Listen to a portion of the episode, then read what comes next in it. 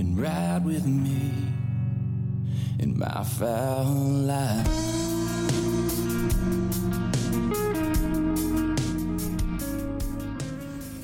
Today's episode of the Fowl Life podcast is brought to you by Napa Valley Olive Oil. As avid food enthusiasts, the Fowl Life team is passionate about using high quality ingredients in their dishes.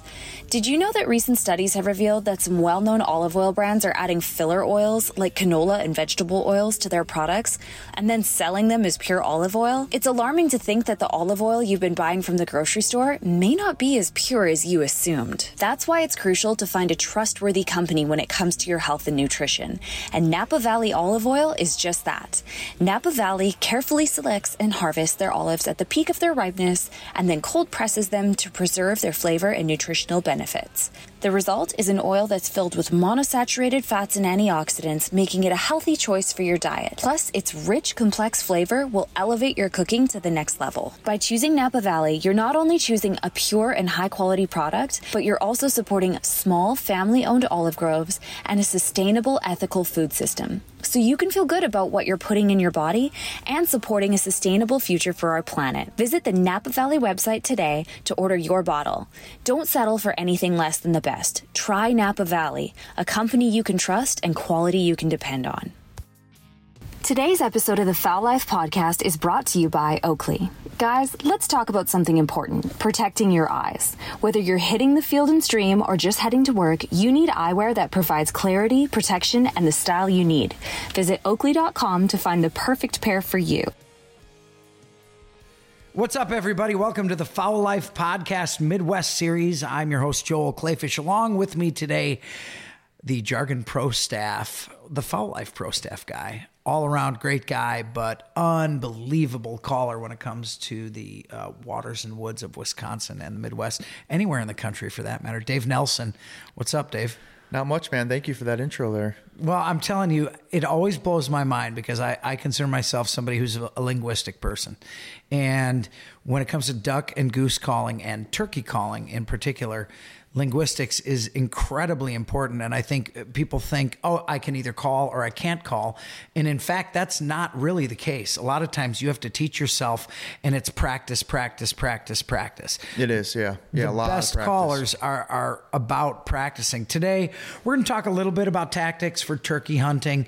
Uh, we're in Wisconsin, and the turkey hunting season's about to kick off in a couple weeks here, which I'm super jacked about. Dave and I are going to hit the field together, and we'll hopefully get some kills on camera. Hopefully. You got any spots? You got spots lined up Oh, yet, yeah, Dave? there's a couple. Yeah. Yep. I've been watching it, and it's so funny because the turkeys are still all grouped up here because it's Yeah. cold yet. But the, already the toms are practicing and the jakes are practicing, and I'm. I have to tell you what I, I've you know used a lot of calls throughout the years uh, Mm-hmm. turkey hunting, and jargon has really got some unbelievable turkey calls. They do. Um, you honestly, the stuff that comes out of your mouth just blows my mind, and we're gonna. So we'll get to that today. When someone is going to hit the turkey field for the first time, uh, and they're considering a call for themselves, what what do you think is the best place to start? Um, I mean, probably as a as a first starter call, I would go with with two things. Uh, I would go with a box call and a slate call, and the slate can be you know glass or, or your your typical that gray slate material. Uh, but those are the two I would start with, just because they're the easiest. And uh, the reason I say two was the box call there. The reason I say two is a box call is is loud, right? So a lot of times in situations, I'll use a box call if it's really windy, or if I'm say I'm hunting public land and I'm I'm just running and gunning and I'm just hitting a trail. I'm just trying to locate a bird. I'll hit a box call and and all it is is that that paddle, and you're not putting a whole lot of pressure down on the paddle. You're just gonna just let the weight of that paddle on the on the box itself do the do all the work. And as you swing it across, you'll hear the sound come out right? And I'm not pushing hard, right? You just just let it run across it. I think a lot of times uh, people they try to manipulate the handle of it. And They do. They'll pick crank it up. crank it in and out, and R- right. You don't need to do that. No, you don't want to grip the paddle, and it's hard to do. Um, not in a video, but literally, I always lay it pretty much flat, and I'll let that paddle, the weight of that paddle, do the work, and you're more so just pushing it. So I'll grab it actually from the top, over the top of the paddle, rather than you know. And I don't want to. Again, it's hard to to describe it, but what I don't want to do is lift it. like you just said. So Sure. people, if You don't want to crank on it and lift it up. You you don't, go. no, and and, and he's got ya. Dave's got the boom box right now. That's uh, the new jargon box call, and it. I mean, this thing can kill turkeys, though. Oh, yeah. just this can kill turkeys. Absolutely, absolutely. Uh, but I'll show you. So the wrong way to do it, like we were saying, when you pick that paddle up, people have a tendency of doing this. And that sounds like a turkey, right? But Kinda. if, if you do it, just if you just let the weight of that paddle do it, Yeah. Right. And you know what I notice about that, and that and that is the the engineering of the box call. It's got that hollow box in it, and that is what's giving you the authentic turkey sound. Toward the end of it, it's kind of that chomp. Yep, exactly. Because Yep. you can you can get that squeak out of just about anything. Yeah, yeah, yeah. You can get that about uh, out of just about anything. It's that finalization of when that paddle finally closes over the box, and it gives you that count. Yes. So show us that one more time. Yep. And I just want to explain it real carefully. He's got his his uh, forefinger and his middle finger split open over the top of the paddle, not putting any pressure down on it or lifting up, just sliding it to the side. And it's really that easy. As long as it's chalked up a little bit, it's really that easy. Mm-hmm. correct.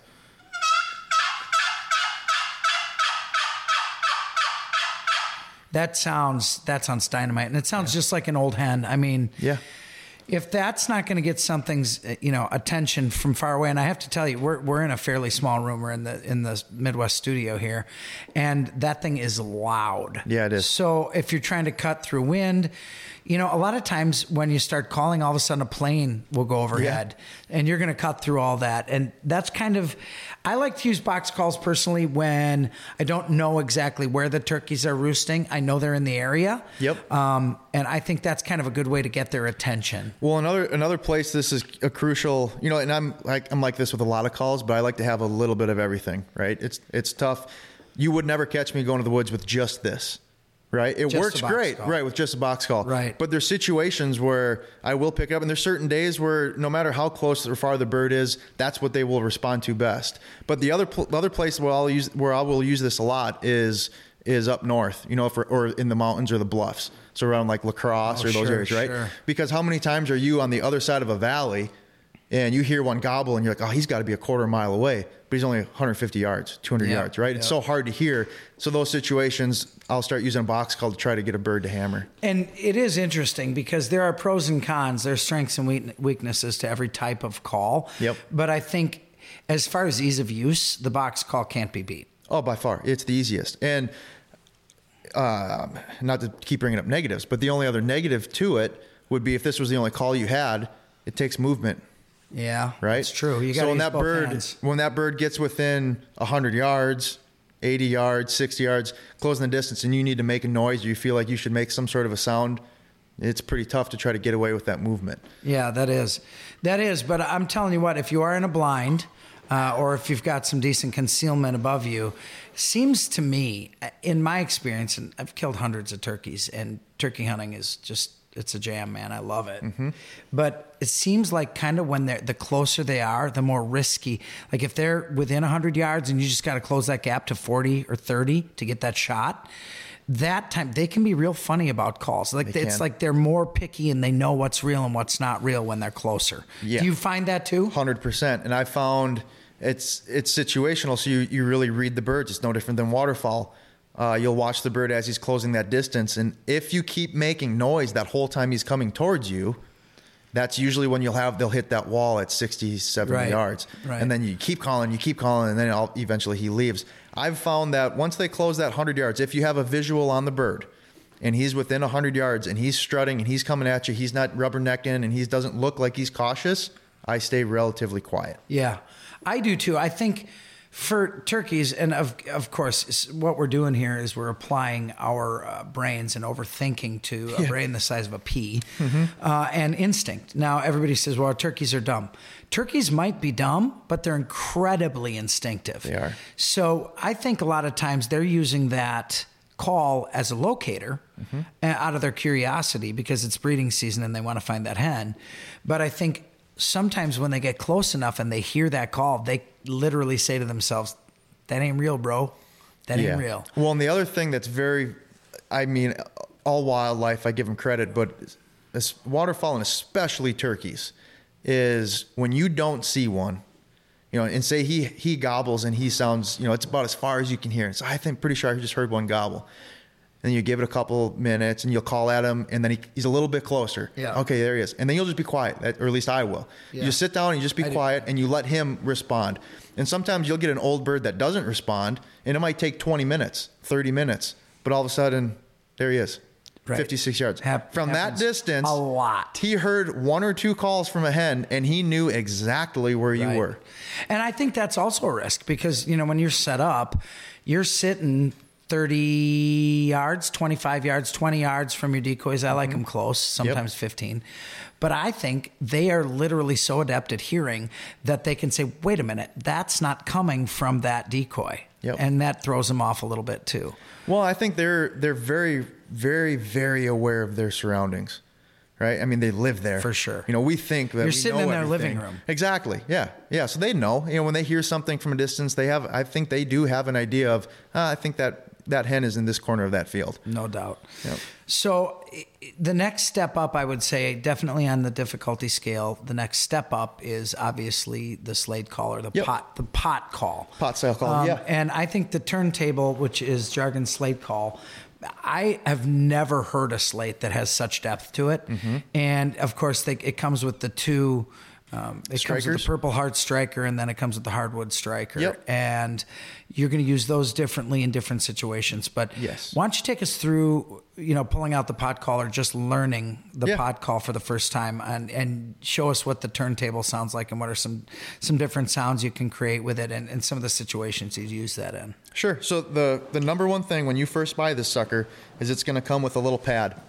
Looks like a little Scotch Brite pad.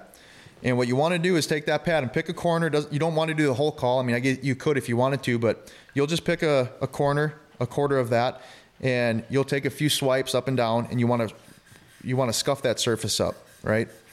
So you'll hit it a few times, get it scuffed up, and ultimately that's what's going to kind of give you that good tone from that striker running across the slate, rather than just that that flat. So I'll show you. I'll I'll go off the one side that's that's un uh, unscuffed, we'll call it.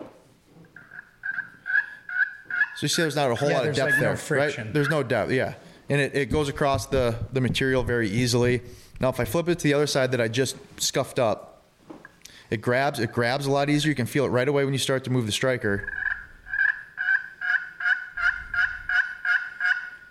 Sounds hmm. way more realistic, right? Sh- Tell everybody what kind of what pattern you're scratching in. Yeah. What are you making? What are you making a shape? So, yeah, some guys will do a down? How are you- circle. How are you holding the striker? Yeah, so some guys will, will do a circle, and I'm holding the striker just like you would pick up a pencil and write. Okay, that's how I'm holding the striker. And then when I'm holding the, the actual call itself, I'm using my middle finger and my thumb on opposite sides. And uh, I'm just kind of resting my pointer finger more in the middle. And if you look on the back of this, you can see all those holes on the back. That's where that sound is coming out of. So what you don't want to do is, is palm it because you're just going to muffle that sound. You want to let as much of that sound out as possible. So I'm going to just grip the corners. And the nice thing about this is rather than just being a, a round surface, it's actually got these little grooves. And we'd have to ask the boys at Jargon, but I don't know if that was done because it does look nice too. Oh heck yeah! It's got But uh, it that ha- Purple Heart inlay in it with Yeah. the different kinds of woods, and I'm and that's actually kind of it's the soundboard of the call. Yep. The the back and the wood on it is the soundboard, just as the back of a drum. You know, a certain type of snare drum's got a, a back on it that is the soundboard for that drum head. Yep. And these things are so meticulously put together that I think I think it's one of the reasons they've got such rich sound to them. Absolutely. Yeah. Yeah. So show us your basic when you're heading to the woods and you're going to give that first call. You sit for a half hour first, or Mm-hmm. you sit for an hour and a half, like I do, because I'm getting in there before before sunrise. Yep. Hoping to listen to the gobbles. Um, and what's the first thing you're going to do when you're calling in the woods? So the the first thing that I'll usually do is I won't make a sound until the birds hit the ground. And again, it goes back to that. That- you know, know. that that is a that is a debate. That is a long held debate between people. Yeah, because. I know guys who say as soon as they're lighting up in the trees, you got to let them know you're you're here. Yeah. and then other guys say don't touch the call until they hit the ground. and I'm one of those. I don't. And then the only time that I will, and this this this goes very in depth, so it goes into scouting. But the only time that I will call when a bird is still in a tree, again, it's situational. It's knowing that maybe there's only one hen with him. You know, it's not a flock, it's one, two hens. And those birds, they're starting to get up, or say it's a solo tom, especially if it's a solo tom, okay? And I'm far enough away to where you, you're pretty sure he probably can't see you. I'll, I'll give out some tree yelps, and we'll go into this, but I'll go, I'll give some tree yelps, and it's not a full blown loud cadence. It, they're very mellow. It's just like a turkey waking up. Just like when you wake up in the morning, when you first wake up, you're not just going to start yelling. I mean, I guess some people would, but for the most part, you're usually kind of groggy and you're kind of stretching. And that's how I'm going to have my, my hen yelp sound. There's one scenario whereby I do that. Okay. And that is if I am trying to pull birds from a different property. Or Oh, pull sure. birds from a different cornfield or a different uh, group of trees, or if they roosted on a separate property. That's the one time I will do that. Yep. Is I will call. I will. I will get give a few soft yelps Mm-hmm.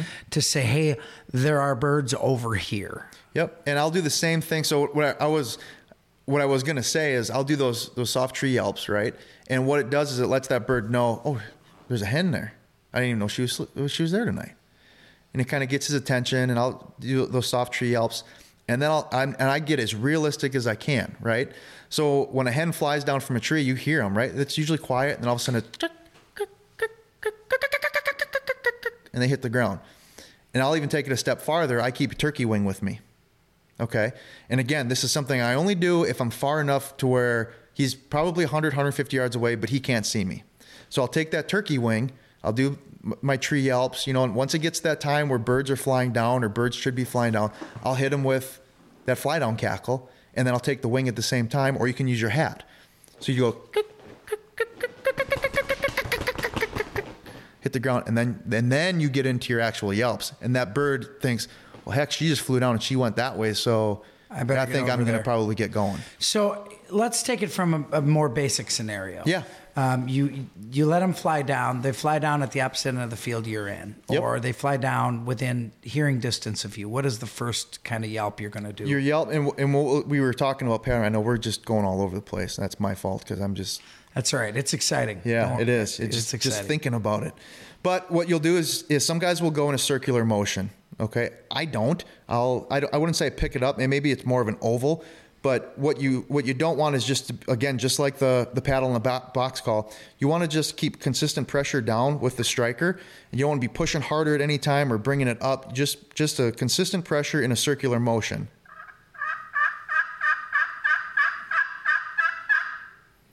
Right Yeah. there. And I think you're what happens when you're when you're doing that, it there's a natural letting off as you finish that circle and that makes that hump sound Exactly. to, at the end of it, which is very natural for the turkeys. I mean, when you listen to hens, when you actually listen to them, they give ew. Mm-hmm. It's like ew. Yep. Type of sound, and that slate mimics that very well. It does. So let's hear that one more time, and then Yeah. kind of go into some of the other things you can do on a slate call, Sure. and when you'd use those. Yep. So here's your Yelp.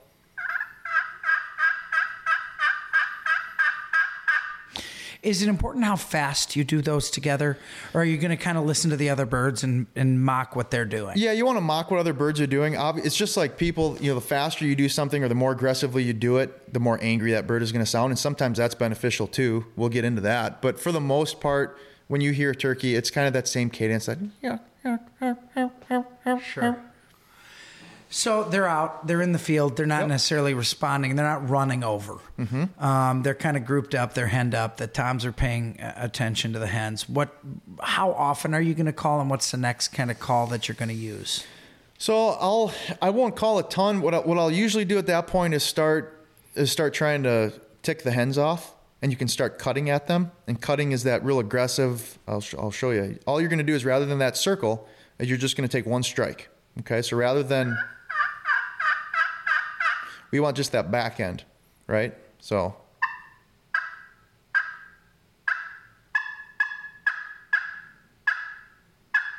right there, that cut. Yep. And the pitches can can change, right? So the pitch when they cut, when they get aggressive, it's not a, a consistent same tone, No, right? So you want to kind it's of mix longer that up. and shorter. It's sometimes it's chuck chuck. Sometimes it's chuck chuck chuck chuck chuck.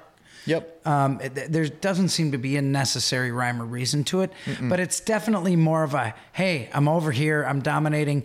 And if you've got a, I often think if you've got a, a dominant hen out and uh, Jake, three quarter Jake. I love hunting Mm-hmm. with three quarter Jakes. I know you're a full strut Tom guy. I'm a full three quarter Jake guy. But I think I have killed just as many turkeys because of a pissed off hen Mm-hmm. as I have bringing a Tom to a Jake. Probably more. Maybe more. Yep. Maybe more. Yep. Because those toms are going to follow anyway. Exactly. And I can't tell you. I've had I've had hens in full strut fighting my upright dominant hen. Yeah. Well, and people don't know this, but in wild, when you take us out of the equation, the hens go to the toms. Right. When Yes. they're ready to breed. Hundred percent. So that's what makes the, the calling even more important and critical. Is you're thinking you're, I mean, you're fooling that animal, but you're doing something. You're making that animal do something that he does not do in the wild. That hen is supposed to go to him. Right. So again, yeah, you really do have to think about that a lot. Is a lot when you are dealing with birds that that are still flocked up. You're calling more to that hen than you are that tom. Because let's face it, when they're out there, when there's 10, 15, sometimes 20 turkeys, I mean, look at that hunt we had last year 30, 35 turkeys, you don't have a shot. right. There- I mean, a Tom is not going to leave his group of girls To come to a come over to you. It's That's just right. not going to happen. So you have to start. You have to get either aggressive with the hen and try that approach. And if that doesn't work, what I'll do, and, and when it comes to a slate call, this is my favorite note, and it's just a purr, and all it is is just contentness.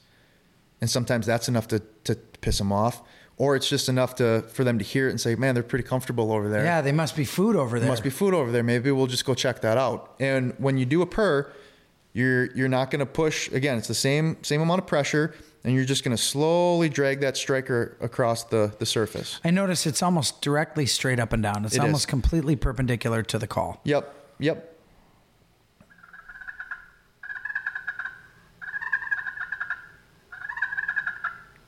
That's I it, have to tell you, purr. and there is nothing. There is very, there are very few things as exciting as when you're sitting there, and you see a hen come into your hen feeder and upright, and the hen that's come in is purring. Yeah. because she's saying everything's cool here. I'm gonna, I'm gonna eat. Look at these dudes are chilling. Um, there's, there's a, a Jake or a Tom here, but he's not bothering me. I think she's at that point saying, ladies come on over?" Yep. And I think that when I when I've had a real uh, hen come in and purr around the decoys, it's almost always game over because some Tom somewhere is going to be like, "Oh, Yep. what's going on over there?" Yep. And then a lot of times that's enough for them to get ticked off at that. Uh, Jake or Tom decoy and say, Well, that ain't cool. He's entertaining those hens over there. I always tell people it's kind of like guys at a bar. Yeah. It's Yep. like, it's like, hey, hey, what's that dude talking to our ladies over there? What's going on? Hey, just be cool, man. Have a cocktail. Don't worry about it. Mm-hmm. And then over time, they're like, I, I gotta go. And then his buddies puff up with him and go over there. And uh, you know what they say? Uh, curiosity killed the cat. Mm-hmm. So that's what happens in that scenario.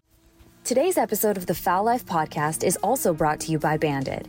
If you're tired of settling for second rate gear that doesn't perform when it counts, look no further than Banded, the ultimate choice for hunters and outdoor enthusiasts. From top of the line hunting jackets to ultra comfortable, meticulously crafted waders, Banded has everything you need to take your outdoor game to the next level. And what's more, their gear and camo patterns are anything but average. Designed to give you the edge that you need to succeed. But it's not just their gear that makes Banded stand out. Their accessories, like their backpacks, are built to withstand anything the outdoors can throw at you. And their decoys are trusted by the best guides and outfitters across the nation. Trust us, you won't find better gear anywhere else. Head over to banded.com and experience the difference for yourself. Choose Banded and dominate the outdoors like never before. Today's episode of the Fowl Life podcast is also brought to you by Leer. Keeping your gear safe and secure on the road has never been easier than it is with Leer. With innovative features and design like the twist handle locking system and easy lift system, Leer's truck caps and tonneau covers provide added convenience and security for truck owners. And with durable and weather resistant materials and fully customizable options, you can trust Leer to keep your cargo safe and dry no matter where you go. Upgrade your truck today with Leer's top quality accessories. Visit Leer.com now. So, Yeah. Is there anything else you want to show us on the slate call, uh, on the pot call, or those are the three major things? Yeah, those are your three major ones, and for me, it's the purr. Yeah. That that's the, Uh, yeah. the biggest thing with the slate call. I I'm partial to a diaphragm call. I love a diaphragm call, so I've always I'm always using a diaphragm call. Personally, I can't purr all that well on a diaphragm call, so I use the slate for that.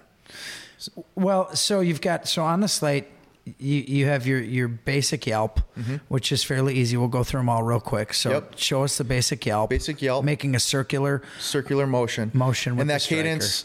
You know, it's you don't want to have it too drug out, drug Right. out, right? Because you think of a turkey's lungs, but for for the most part, Yeah, that sounds so good. Yep. It really does. And then uh, the your cuts. the cut. Yep. And that sounds so realistic. And the fact of the matter it is, it is so easy on the Yeah. pot call to do that. Yep. And then your purr. Your purr. Awesome. Yeah, that sounds really good. Uh, again, um, the the that's the turntable by Jargon, and that is just a really easy slate call to use. Comes with the two strikers. You're going to get different sounds with that too. But I, Yeah. I'm just they are dynamic calls, and that is my complete arsenal now. Yep. Um, now, now we're going to get into an area that is kind of the quintessential. I don't know what you'd call it, like the pinnacle of turkey calling. this is what turkey calling contests are about. This is what uh, turkey calling, the the diaphragm call, uh, which is essentially a metal frame covered in canvas, and it's got uh, um, elastic in the middle of it. Yep. Uh, and it's it fits in your mouth, and it's tough for a lot of people to even get a sound out of a diaphragm call. A lot of people say it tickles too much to do it. Yeah. But the diaphragm call, um, which one are you using right there? Is that that's a snooty? I think. That's a snooty. Yeah. Yep. All right, the snooty. So, show us what how to use the diaphragm call, how you put it in your mouth, Yeah. what pressure you put uh, when you put it in your mouth. So, uh, just if you've never seen a diaphragm call, you can go on Jargon Game Calls and and look up the three uh, Jargon uh, game calls. Yeah. And this is these are diaphragm calls, and they fit right in your mouth. And the beauty of these, in my opinion, is you can make all these calls perfectly still. You're not moving arms. Exactly. You're not moving legs. It's and they're just unbelievably realistic sounding. Yeah. So take us through how what are the first steps to get into the call, which is by far the most difficult call By far, yes, use. it is. And what you'll want to do is you'll you'll take this out and you'll see all the jargon calls have the jargon logo stamped on on the tape on that tap, top part. So that keeps it pretty easy. You know that that's the top part of the call, right? And if for some reason that ever were to get worn off after use and you were to forget, underneath on that metal frame, underneath the tape, you can feel that there's a dimple. That dimple always goes down and ultimately that horseshoe shape that you've got you want your your reeds to be facing out so that horseshoe is going to go to where the horseshoe is facing out and when you place this in your mouth throw it in there what i'll usually do is just get a little saliva and kind of get that call wet and kind of separate that latex a little bit and then when you put it in the roof of your mouth you don't want it so back to where you're choking on it obviously but you also don't want it resting on the on your top teeth, or I shouldn't say on the teeth, but On on, the the, front inside teeth, of on the front, front teeth. teeth, yeah. Correct. You want about right in the middle, to the point where that, like we talk about with with ducks and geese, that fatty part of your tongue is kind of w- what's going to be coming up and pushing on that latex. That mid to fatty part. So, what's the first sound without the call in your mouth? What is the sound you're making when you push the air through it? I will I will almost say yuck. Yuck. Yuck. Yuck. And you'll start with your tongue kind of pushed up on the Yep. latex. Yuck. Yuck. And what I would tell somebody that's never used one before, because it's it's it is hard, put it put it put it in the roof of your mouth there, put some pressure on with your tongue, and just start letting air go. Right? Go. Just just start letting air come out, and you'll kind of figure out what sounds more turkey than other. Right? Now, a are you bit of a using? rasp. Are you pressing air from your lungs, or are you pressing air from your diaphragm from lowering your stomach like a goose and duck? I call? do just like a duck and goose call. I to be totally honest with you, I don't think you have to because there are times where where you want that higher pitch and and it seems like I bring it more from my chest than my gut, but it's just a habit for me. Right. Um, so for me, I do bring it out of my gut, but you'll play with play with that airflow, figure out where that sound comes from, and then it's a yuck, Let's hear it. yuck, yuck, yuck.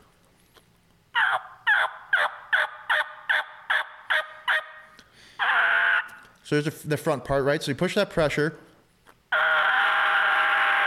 Just get that. Okay, and do that. And you want it consistent. You don't want it all over the place, but. And then you're going to drop your jaw and, and start to relieve that relieve that pressure from your tongue on the latex. And that's when say that yuck. call hits the lower ear up. Correct. Yep. Ear correct. up. Yep. And that's where you'll do your yuck. So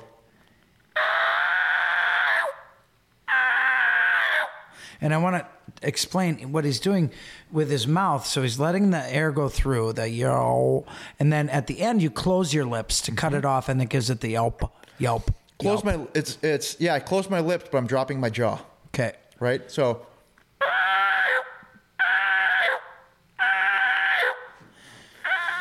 Now put that together for us. Man, that sounds real. Yeah, that's awesome. Yep. So that's and it's very hard, but that would be the start. Is try to get that steady, just like a goose call. You got to walk before you run, and try to get that steadiness of that yuck. Yeah, and he's using the uh, he's using the black Annie Jones right now. That's what he's using to make that call. And you know, there's the Annie Jones, the snooty, and the squabble, and there's advantages to each of those mm-hmm. depending what calls you want to try to make. Yeah, they're all cut different in the latex, so you can see from looking at them, and you can see in the pictures that the cuts are different. And this has more of what they would call a bat wing cut. Yeah, I've noticed with you, even with a diaphragm, or especially particularly with a diaphragm call, you are able to make all of the calls that we've shown so far, that you've heard so far on the box call and the slate call, and even more extensive calls with the diaphragm call. But this one takes by far the most practice. It does, and and again, I I can't stress enough of just putting the call in the roof of your mouth, getting the placement right, and just playing with it. You just just start letting air flow and start pushing pressure with your tongue. Drop, figure out where that sweet spot is, and it becomes a muscle memory thing again uh, at, at after some time. But it takes a lot of practice. Well, I know a lot of people who practice quite a bit, and I practice quite a bit. But Dave, you have a gift. You have been blessed with some bizarre calling, Thank you. genio of some sort, uh, because uh, whatever type of calling you end up doing ends up sounding phenomenal. But I don't want to put it past everybody listening that Dave is practicing this stuff like hours and hours a day. If my dad was here, yeah, he could tell you. I mean, when I was a little kid, these were always in the truck. They were in my backpack to school. I mean, And by the way, I met Dave for the very first time when I think he was about 15 years old, maybe younger. Yeah. Uh, eh, on the edge of a duck field. We were both uh, walking into a duck field and we ended up hunting together when he was 15 years old and he was with his dad at the time. Yep. And uh, I don't believe in coincidence. God's God puts people in your lives at at certain times for certain reasons and this was a reason. And now we get to work together uh, on the Fowl Life stuff and jargon awesome? stuff and it's awesome. It is just awesome. Um, take us through kind of the, the calls that you did on the slate, mm-hmm. on the pot call with the diaphragm call. Sure. So we had our Yelp there, obviously, right? There's your Yelp. Now your cut, what you're going to do is what you want is that back half You're of almost your like Yelp saying almost. chuck, Almost, yeah. but you don't finish the k at the end. No, and I don't like using actual words as far as what you're saying because some people will take that too literal, right? And it, it's not. You know, I'm, I'm. It is almost like I'm saying chalk, but it's, sh- sh- sh- Okay. and all you're that? getting is that that back end.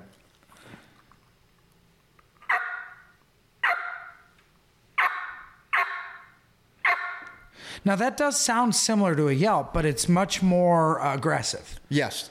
Yep. So we, we can put this into cadence. Uh, what I'll do, I'll give a situation. Okay. So you've got a bird that's that's fired up. Maybe he's with the hen. Maybe he's not. But he, you can't see him yet. But he's probably within hundred yards. And you've been messing with him for the last five, ten, maybe fifteen minutes. He hasn't closed the distance at all. All you've been doing is just yelping at him. What I'll do, and this works with a hen too. So say a hen is with him, and the hen starts yelping back at you. First thing I'll do is whatever her cadence was, I'll do it right back. So say it was six yelps, and she's just real content, six yelps. The second she's done, I hit it. Eight times out of ten, she'll do something back. Now, the next time she does it, I'll be ready. And the second she starts to yelp, before she's done with her sequence, I hit her with, with some yelps, right? So she's over there.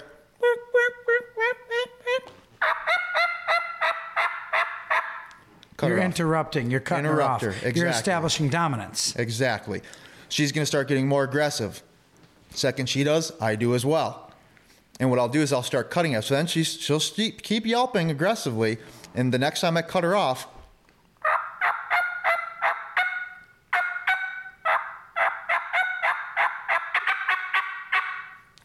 start hitting her with those cuts, the real aggressive stuff. And they get so angry. They get so mad. And they can't help but come try to pick a fight. I think that I mean everybody who goes, or a lot of people who go out there, they have it in their mind that they're trying to tick off a, a tom Mm-hmm. with their Jake or their or their tom decoy. I think in many cases, especially during breeding season, it's as easy, if not easier, to tick off a hen. Way easier. Yeah. Way easier. And cutting will do that for you. And those toms are relying on that hen to submit to them during the actual breeding process, but they will follow those hens around. Yeah, isn't it crazy? They, they don't give a care in the world They as don't far give as a- danger. No, Wherever she goes, they go. And I've seen toms. I mean, I've seen scenarios where I've killed a tom with a tag, and there's two or three other toms, and they will stay there for 45 minutes while you're breaking the blind down, and those toms are still sitting there around your decoys. Mm-hmm. It's crazy sometimes. But getting them in there in the first place is always a tough. That's the difficult part. And it's it comes into reading birds and knowing when to make certain noises. So cutting, a, another thing that I'll do when it comes to cutting or, or calling aggressively, and I like to have another person with me, is say you get, and I'm just gonna, I'm thinking of a situation in my head of a hunt I had a few years ago with a buddy where there were th- three or four birds in the corner of this field, no hens, none, all long beard, all long beards, toms, and we worked them for half an hour and they would not come, hmm. and they were probably 200, 250 yards away, and I looked at my buddy and said, "We're just gonna give this a shot." and I faced one way, he faced another way, and I said, just start cutting. So I'm going to start with kind of a, a, a lower yelp. You hit me with a, a more aggressive one, and then we'll start cutting back and forth. And I said, even to make it sweeter, I'm going to start cutting with a, a slate call as well, and we'll see what happens. So that's what we did. They came running. Huh. Came right to the running. decoys. Yeah. Yep. For 45 minutes, half hour, 45 minutes, we were just yelping. sweet God only knows what they're thinking. I mean, but you tripped their instincts somehow. Yeah, and I think all it was they couldn't quite see us the whole time. There was in in looking at it now, the situation was perfect. We didn't know this. I mean, we did, but thinking of it now, there was a dip in the field where our decoys were. Everything was laid out absolutely perfect. We were in a in a tree line behind to where they couldn't quite see us, and we could get away with that. And in their minds, what they thought was, "Holy crap! There's got to be three or four girls over there just going at it. Let's go check this out." Right. Yeah. So now the purr Yeah. uh, on the diaphragm call. That's your other basic call. I mean, there's Yeah. there's three basics to start with, and, and we'll probably do something in depth at a in a future podcast. But Yeah. as far as purring with the, with the mouth call, that that can be tricky. very tricky and i'm going to be totally honest with you i'm not great at it but there's two different ways you can do it one is considered correct it's just like a feeder on a duck call right Sure. what what some guys will do is they will just pucker their, or they'll uh, uh, use their lips just they'll do that now do you get a purr yeah Sure. yeah you kind of do but the correct way to do it is you actually use your throat and it's almost like you're gargling water you're gonna almost uh, almost like rolling your tongue, Sure. right? But you're using the back of your throat. Is there to a purr that. where you roll your tongue? Because that's how I do it. I guess that would be considered. Yeah, you're almost rolling your tongue, All right. and you're gonna have that that call placed back there. A little bit of pressure with your tongue.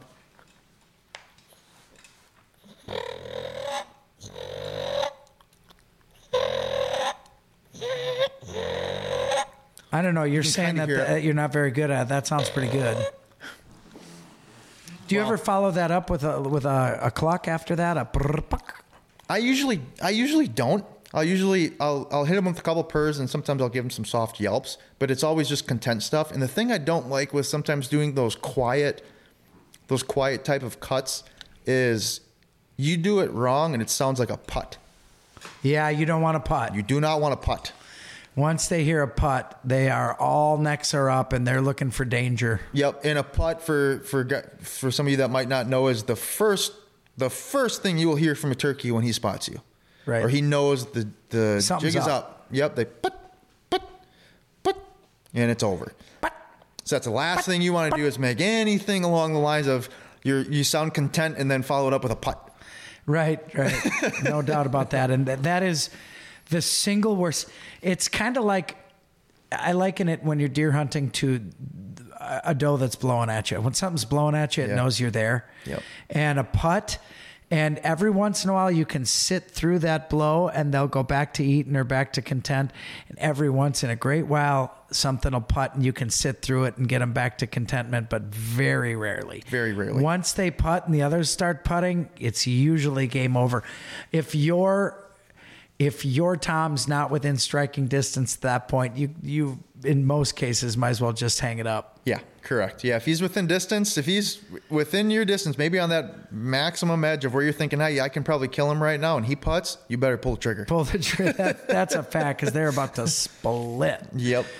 Oh man, that's awesome. Well, we hope you've learned uh, some some stuff here because Dave uh, did a great job going through the basics of the box call, the pot call, and the diaphragm call.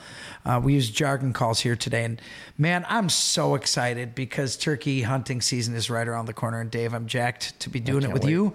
So hit us next time on the Fowl Life Podcast Midwest series. I'm your host Joel Kleefisch. We'll see you soon.